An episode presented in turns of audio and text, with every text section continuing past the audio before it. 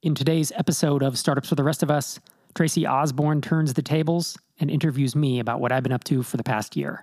This is Startups for the Rest of Us, episode 468.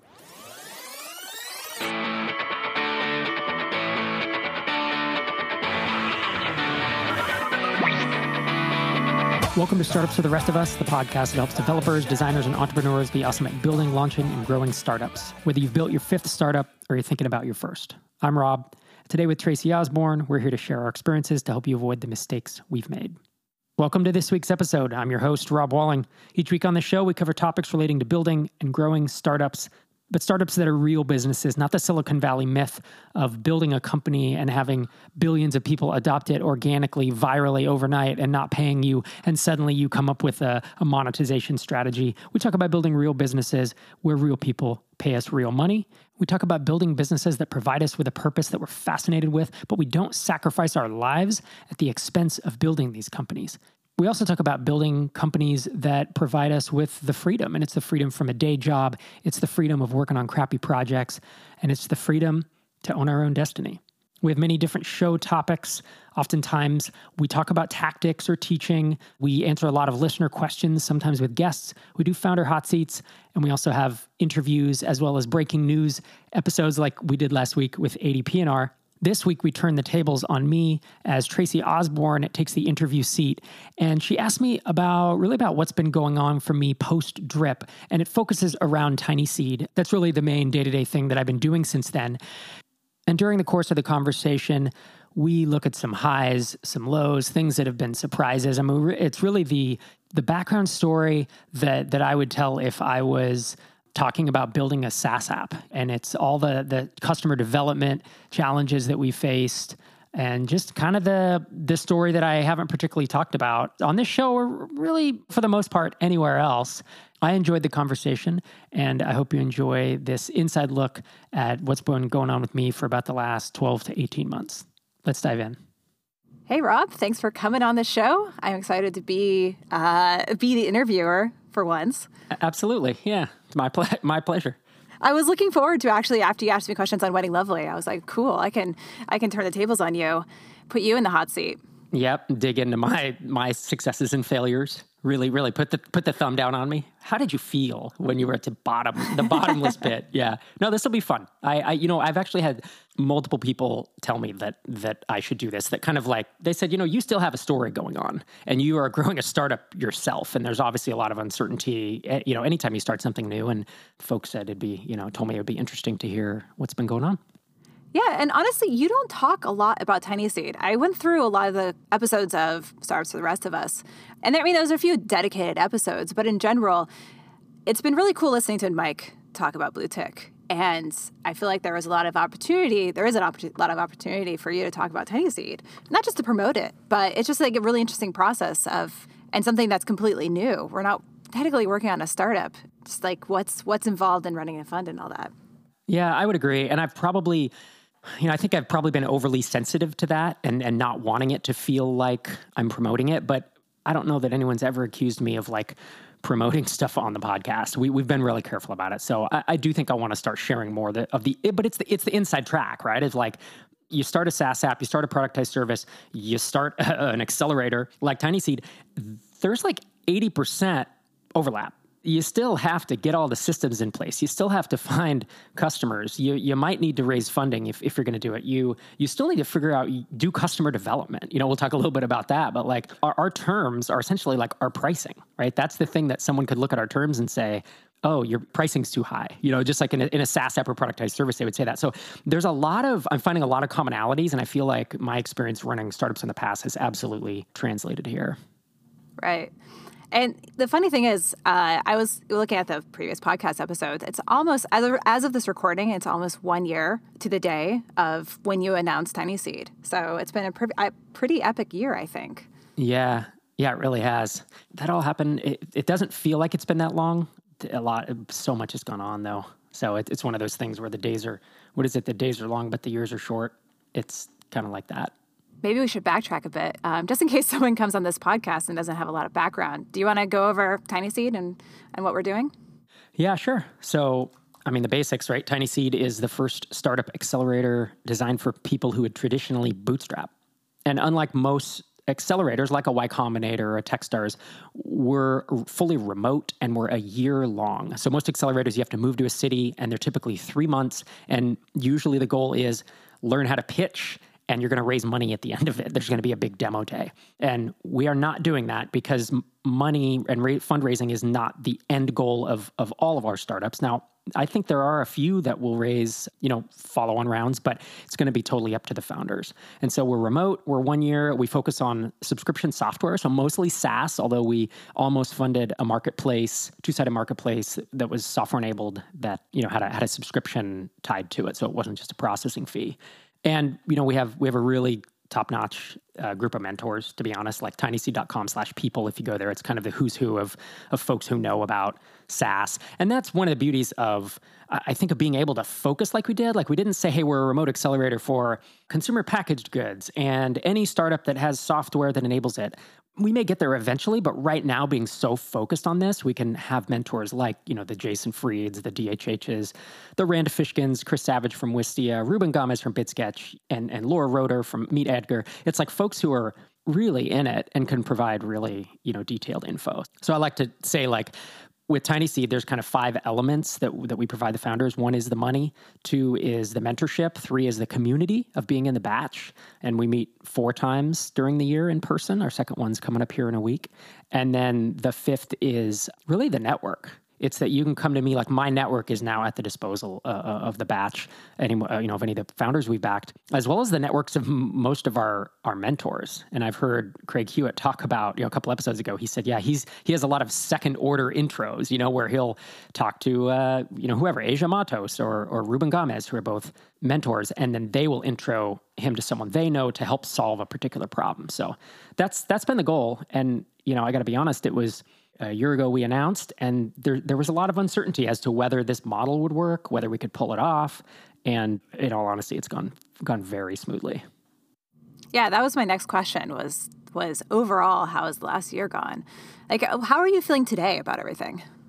Today, I mean, so we're about four and a half months into the first batch for the year long batch, I there have been very few days in the past year that I have felt down. There have been a few, and hopefully, you know, hopefully we'll talk about some of those today. But compared to probably every other startup I've ever done, this has been more fun, less stress, and I feel like I'm having as much or more of an impact, or at least a deeper impact, than a lot of other things that I've done.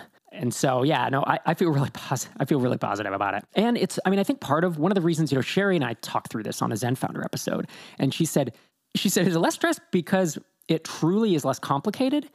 Because I hear you guys, you know, we were making deals with startups, we were fundraising, we were trying to figure out terms. There was a lot of complexity and a lot of moving pieces all at once. And it was way more complicated this time. And yet I felt less stressed. And we kind of started boiling it down to, a, I'm probably a little more mature.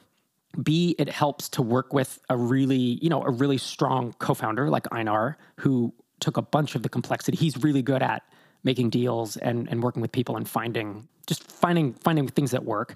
And so th- I didn't have to bear the you know all the burden of that.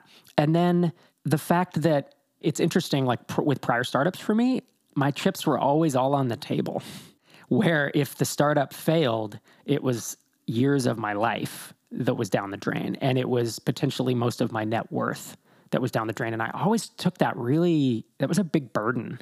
And now I was able to take chips off the table, you know, in all honesty, with drip. And, and there's a certain level of comfort where I'm just more confident that it's going to work every day when I get up, I'm like, yeah, this is this is helping people. Like it's providing real value, and I and I'm not I'm not worried all the time of oh, it's gonna you know I don't know I don't know why I woke up you know, three days a week when I was running drip and thought this could all come crashing down tomorrow. It wasn't a healthy attitude, and I kind of regret it. and, and I think I've made it a point not to do that here. And it's almost it's made it easier mentally, but it's also I think made me better as a founder. That I'm not so worried about that. Yeah, it's really fun. As I say, as a team member, it's really fun to work on something that I feel so positive and exciting. You know, just just working with these founders and and kind of like writing their success. Like it's been a really fulfilling thing to work on. Yeah, I think the vicarious, like being able to live through them vicariously is super helpful. And and I've told the founders that, like, hey, when you succeed, like I get the dopamine rush, you know, and and when you're going through the struggles, like let's get on the phone and I will I will work with you through that. And it's it's nice to have that that ability without really having to do it day to day at this point. I think I'm I mean, I kept telling Sherry, you know, towards the end of, of Drip when we were selling it that like, yeah, I just don't want to do this again. I've done this enough.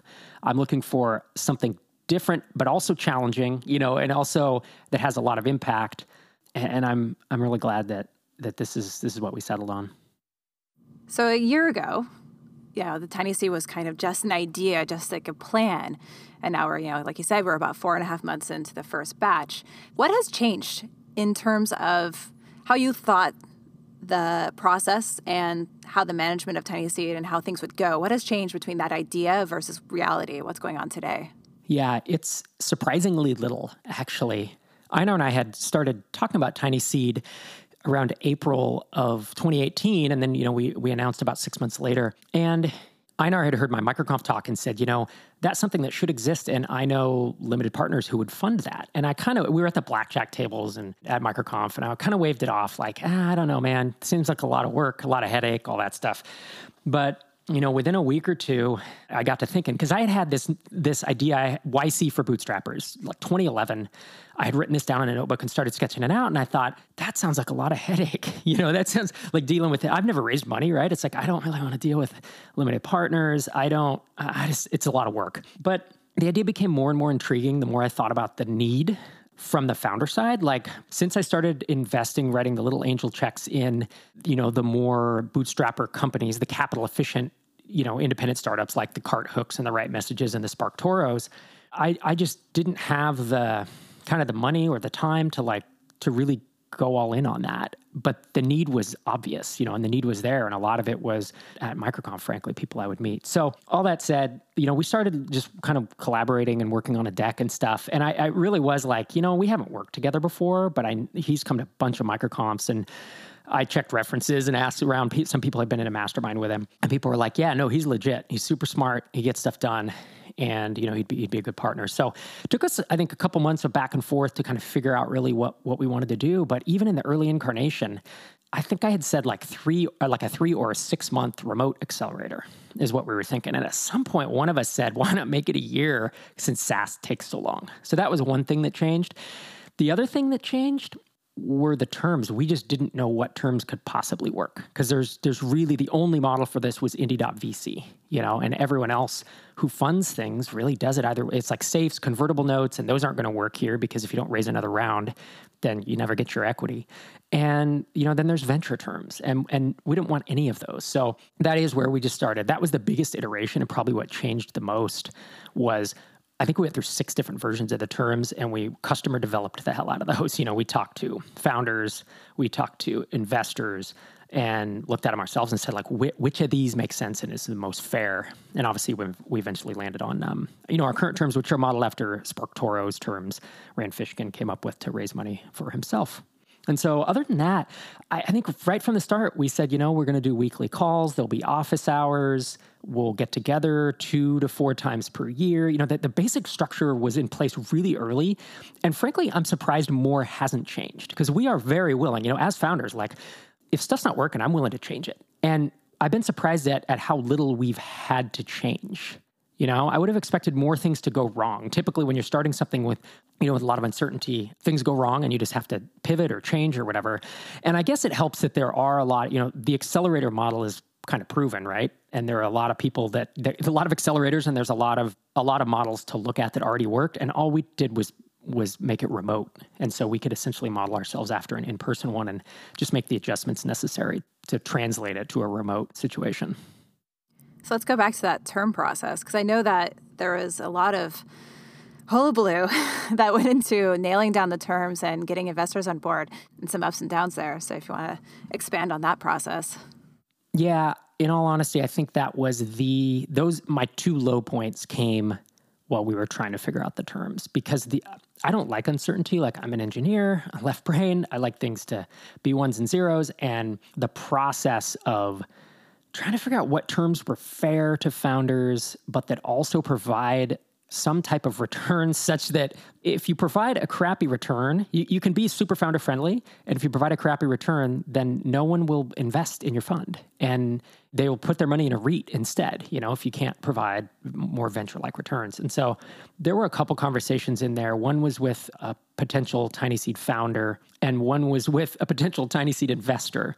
And the terms were changing, you know, literally weekly at this point. And each of those conversations, and we had we had a few dozen, but there were two in particular where after after I basically got the feedback, I told Sherry like I just don't think this is going to work. I don't think we're ever going to find terms that that both satisfy both investors and founders because it's a lot harder than it looks. And I was super down during that point. And it was for about a day or two. And frankly, it was I was catastrophizing. It was not that big of a deal. It was one data point, and it's so see, it's so easy to do that in the early days, right? Your ideas they're just so fragile, you know. And when you bring that, you launch your SaaS app, and someone tells you, "Oh, this this isn't going to work," or "The pricing's too high," or whatever. The first time you hear that, you're like, "Oh no, my pricing's too high." But when you have 500 customers paying you, and someone comes and tells you your pricing's too high, or you've funded an entire batch of really talented, ambitious founders who are growing fast, and they and the terms worked for them, you just gain that level of confidence where batch two opens in well just probably a week, less than a week after this will air. And if someone comes and says oh i don't like your terms i'm going to say okay like it doesn't matter. But you know the first few times you hear that when you just have you have like three data points and one of them is that they're not going to work it's really hard for me. I think that's actually something i'd like to get better at. I think it's a weakness of mine is i I don't know, I take those things really hard and I get myself tied up kind of in, you know, the success of my startup. And that's where it helped. Like Einar was basically like, nah, one data point, we'll make this work. Like he helped kind of pull me out of those, those two moments. And that's where I'm thankful. Like, you know, it's been a year plus, but I've really only had, those were the two moments where I was like, man, this sucks. Aside from that, it's, it's definitely been, you know, more fun, except for due diligence and dealing with the lawyers. That was going to be my next question, actually, because I was like, okay, yeah, like dealing with the trying to create the terms was was made even harder because working with lawyers and and people who who don't understand what we're trying to do, or at least they work off a a rubric that works for say, you know, traditional venture firms, but we're not that. Yeah, we figured out our terms. We talked to one law firm, and of course, we're talking to Silicon Valley lawyers, and we worked with them for about three weeks, and we we bailed. We switched lawyers because they they just didn't get it. They couldn't get their heads around we're funding LLCs and C corps in all 50 states. That it just boggled and they would give us they gave us docs and it was all Delaware C corp language. And we're like, "No, we've told you like four times on calls. This is not that." And they just they just didn't understand it. So we bailed, went to another firm, and they did that, although they they figured themselves out a little, you know, a, a little sooner. And we were almost, I mean, we were making offers to companies and gonna sign the docs. And our, our lawyers were like, well, we have like, we might have six or eight weeks of due diligence to do on these companies. And we're like, what? I don't know. It was frustrating for me. And I'm always, I often get frustrated dealing with lawyers. And my goal every year is to not have to talk to lawyers. And so at a certain point, I mean, I did I worked through the due diligence, took a couple months, you know, most of the companies, and eventually I got so burned out on it that Einar was like, "Do you want me to? You want me to step in on this?" And and he actually had to take it over. He didn't have to, but I, I could have got it done. But it really pulled a pulled a big burden off me. I think we were probably seven or eight into you know our ten that we funded, and and he took over, and that was um, it's a thing where like you can do it. You know, I can I can do that stuff, but it's not fulfilling and it's frustrating. And that's when you know if you do that for a long time, you're going to burn out it, just because you're capable of something doesn't mean you know as a founder doesn't mean you should do it. And so i think that is a lesson i learned over the past year is if i'm able to hand that off completely this time you know the actual just the mechanical due diligence of it and not be involved that will that will probably be my goal.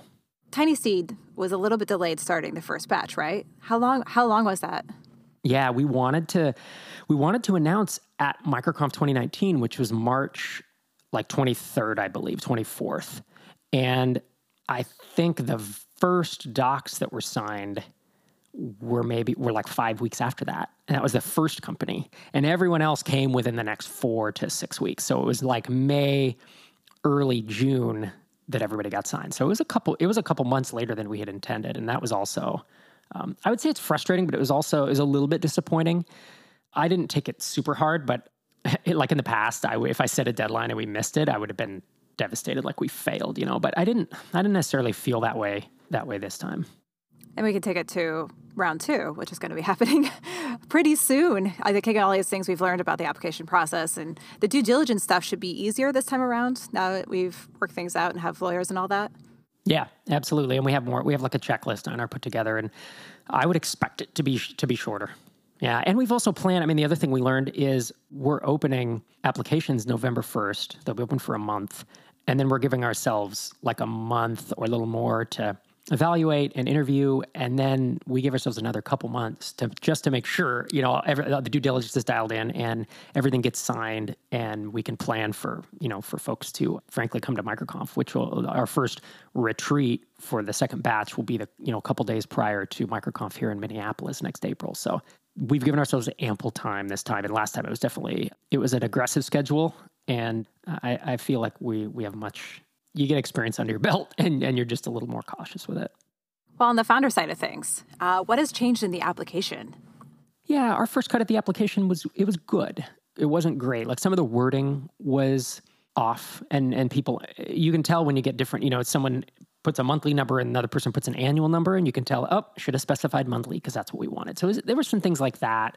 So it was on google. We used it was kind of very mvp before right? Yes it was using google form or was it typeform i think? So and then push into google sheets? It was it was a squarespace form that pushed into google sheets and i had zapier monitoring the google sheet to send a confirmation email because i i didn't have that at first and i probably got 50 emails in the first day or two saying, Was my application received? I got the message, but I never got an email. You know, I got a message on the screen, but never an email. I was like, okay, I guess people want an email, you know, confirmation. So it was very taped together. And the and the Google Sheet was almost 900 rows. I mean, you you know, you saw it as you came in right at the end of the process, and it was it was a kind of a mess to deal with. It was not. It was very MVP, as you said, and it was in retrospect. I don't know that I would do anything different. You know, it's like I didn't want to vet and and find applicant tracking software. I didn't want to drop the money. We didn't know if we had the money, you know, to invest in that at that time. We, we knew we had money to invest in in the founders. I just didn't know how much budget we would have for things like that. So we were doing it almost like a bootstrapped fund and just doing it super scrappy. But this time around, you have gone through a bunch of uh, potential pieces of software. That was a fun journey, huh? Yeah, so the app, I mean, the, the, founder side of the applications is going to change. Um, we're using a new system, and that should be really great. There's everything administrative wise, I think will be improved on our side. Founder facing side, like it's nice. It's, the questions aren't really changing. Like they're just updating a few of the questions there. We're kind of working through that process, continually working through that process at the, at the moment. But as a lot, a lot of lessons learned, I think it's really fascinating to see. This is one of those places where, you know, we're not launching our own product per se, but it's still a lot of those lessons from doing something really small and scrappy and MVP and then taking those lessons and then being like, okay, cool, now we actually know what we need and what we want to build and implement that into our process. Yeah, I think that's the bigger thing that will change is the internal process that we have. We just have better software this time. And the application itself is, I think, 95% the same as the first time because we found that we had really good information, you know, that, that we needed to evaluate folks. And the terms for the founders who get accepted into Seed aren't changing, or at least aren't changing significantly, right? Because there's some other funds out there that will do like version one, version two, and whatnot, but we're largely staying pretty much the same.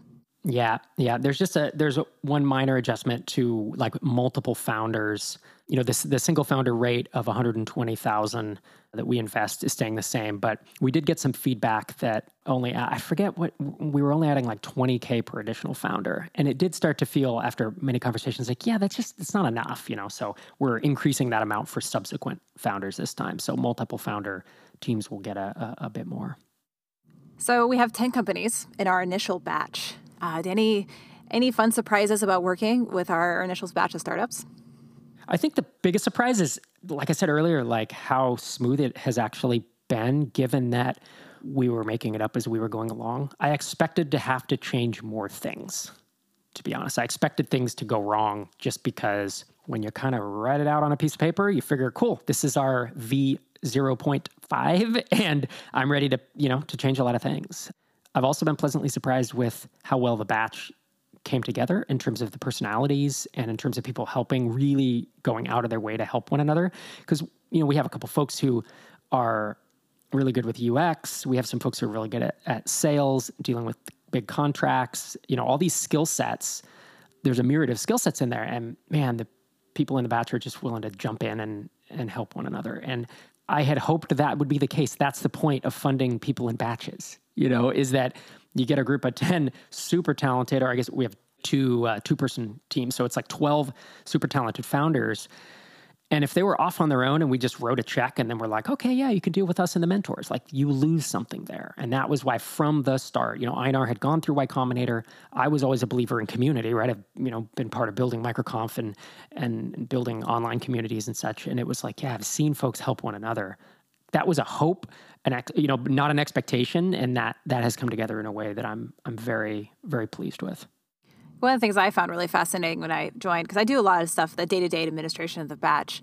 And there's some founders who are very active and involved, and you know, and there's other founders that are a little bit more quiet. And it was funny, a just building up the systems we use in TinySeed. We kind of some of, the, some of the traditional things, like we're using Notion, we're using Slack, and we looked at some other project management solutions, and they're kind of geared towards people running companies where you you have to have the people who are involved be involved and responding, like check-ins and all that. And the funny thing is, with us, with our community, is like, hey, we want people to be involved, but you know, these are founders who are heads down working on their own companies, and we have to also have these things in place so that they can focus on their companies. There's times where they're not going to be as involved in TinySeed, and people are kind of float in and float out as they need us. And I thought that was really interesting to me, really interesting to kind of build up an accelerator and, and build up these systems, but then how they're different than how you would run a company with employees. That makes a lot of sense. That's a good that's a good differentiation.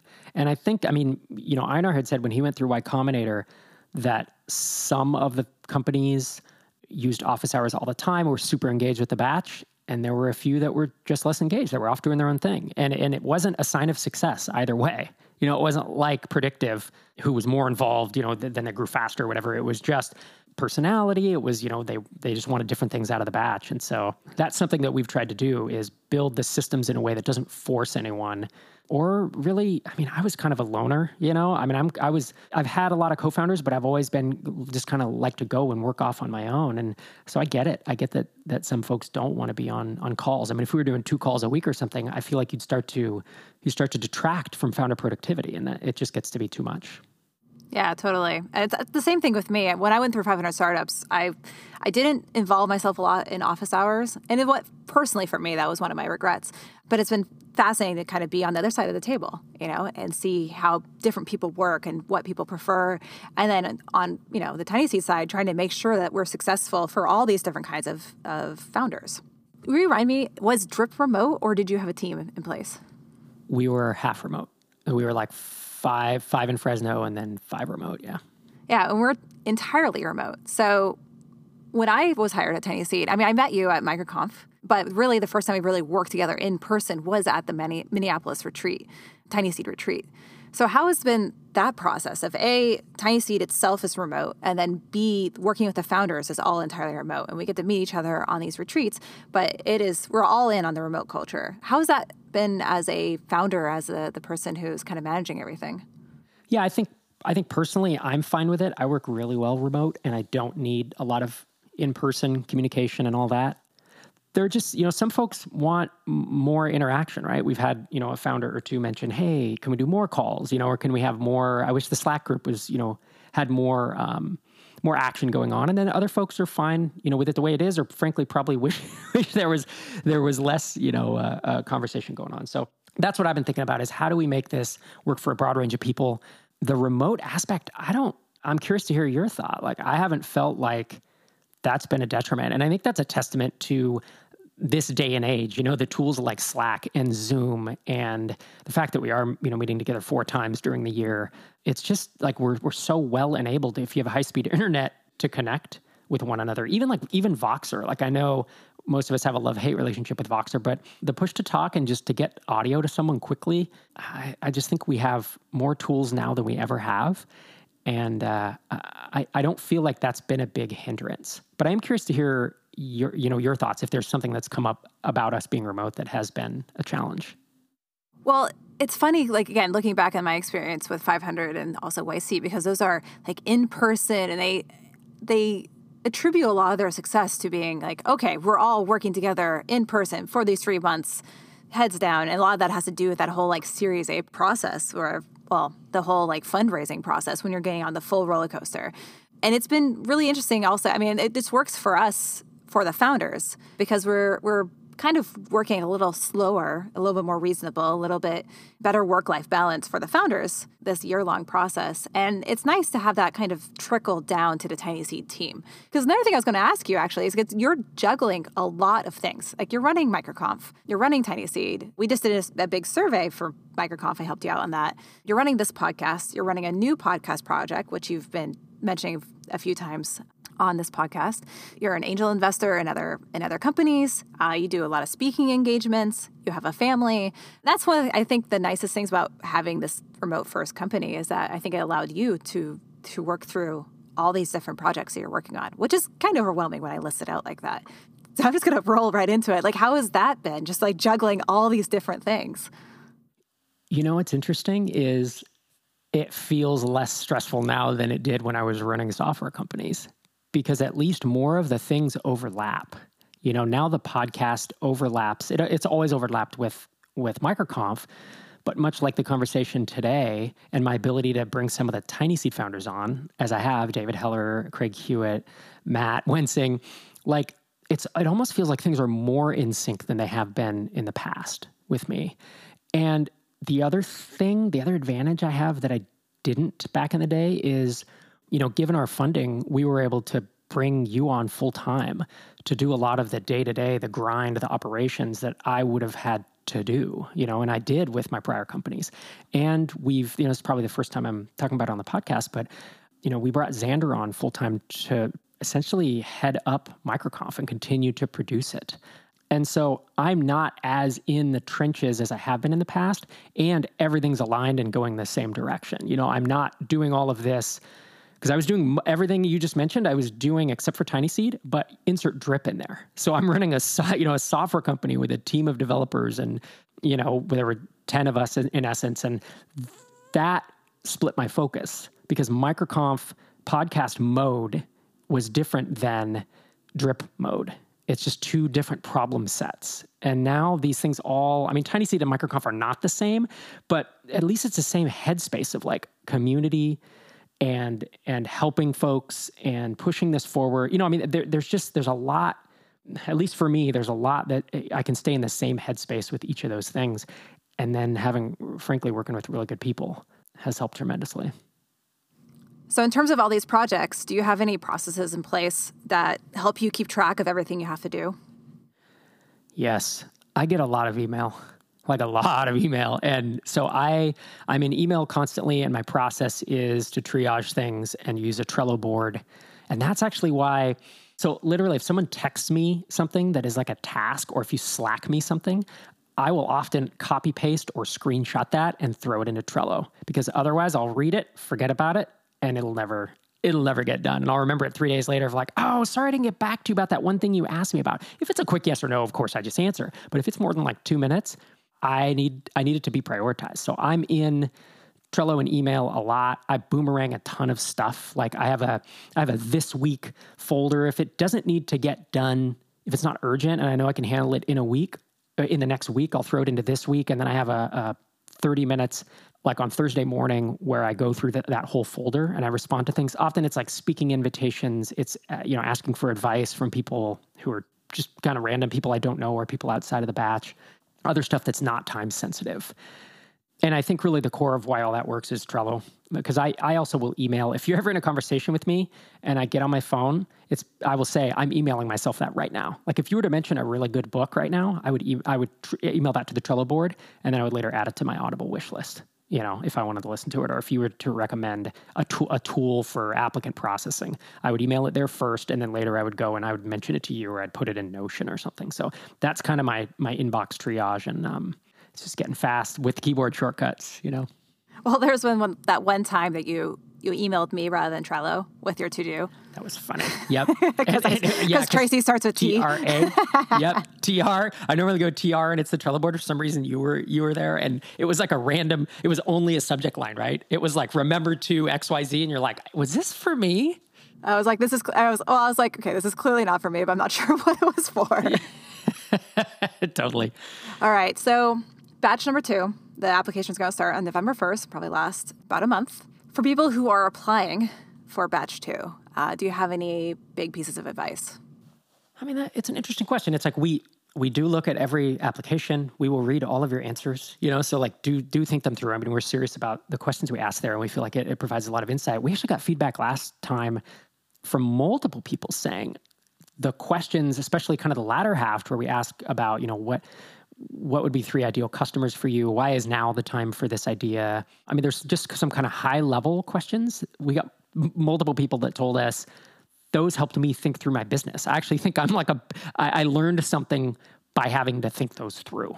Yeah, I, w- I would say like, I look at, at the people, I look at product market fit, and I look at, you know, price sensitivity. Those are kind of the three P's, the high level P's. We have this whole list of 40 something things that we, you know, evaluate folks on. But really, if it's a solid team and you're shipping and you're getting stuff done, and and have some kind of traction like that's we, we really want to have a conversation. So I, I don't know that there are any hacks or you know quick ways to get attention but I, I i do feel like like in this day and age i don't know any angel or vc or accelerator that will fund ideas.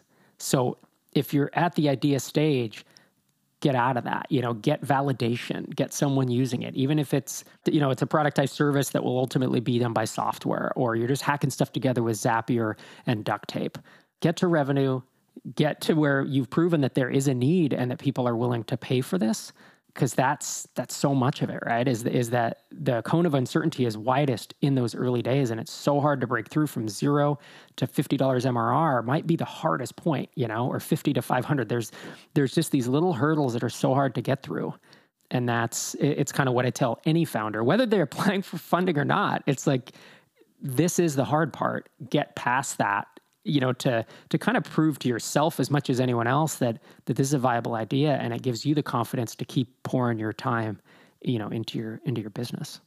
And the nice part thing about their new application process is that people can save their work as compared to last time which is just a form. Yeah big one page form. So that is nice. There, there'll be improvements this whole time you know little iterations and such. Yeah. I mean when i was when i was working on my startup before TinySeed i I never got into Y Combinator, but that app, like what you said, is like the application process helped me so much in terms of making me think through what are the issues that I wasn't thinking about beforehand? What are things that I could be anticipating that I can put in place in the next three months? Who are the competitors out there? What does the competitor landscape look at that moment? Because oftentimes I'd forget to look at that, you know, as things pop up over time. You know, and that's we've gotten quite a few emails from people saying like hey should i apply? I don't know if i should apply. And it's like yeah definitely apply if only for that process of going through those questions and, and forcing yourself to think about these things you might have forgotten to think about for a while. I think it's a really useful process and so yeah i hope to see a lot of applications. It's it's going to be i'm this is my first time being 100% involved so i'm really looking forward to it. Yeah it'll be fun. Cool. I think that's a good place to end this. Sounds good if folks want to keep up with you, they can go to at Tracy Makes on Twitter or tracymakes.com.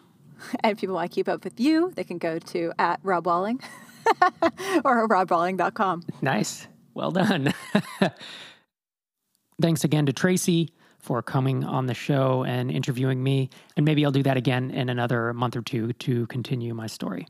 If you have a question for the show, leave us a voicemail at 888-801-9690 or email questions at startupsfortherestofus.com. Our theme music is an excerpt from We're Out of Control by Moot. It's used under Creative Commons. Visit startupsfortherestofus.com for a full transcript of each episode. Thank you for listening, and we'll see you next time.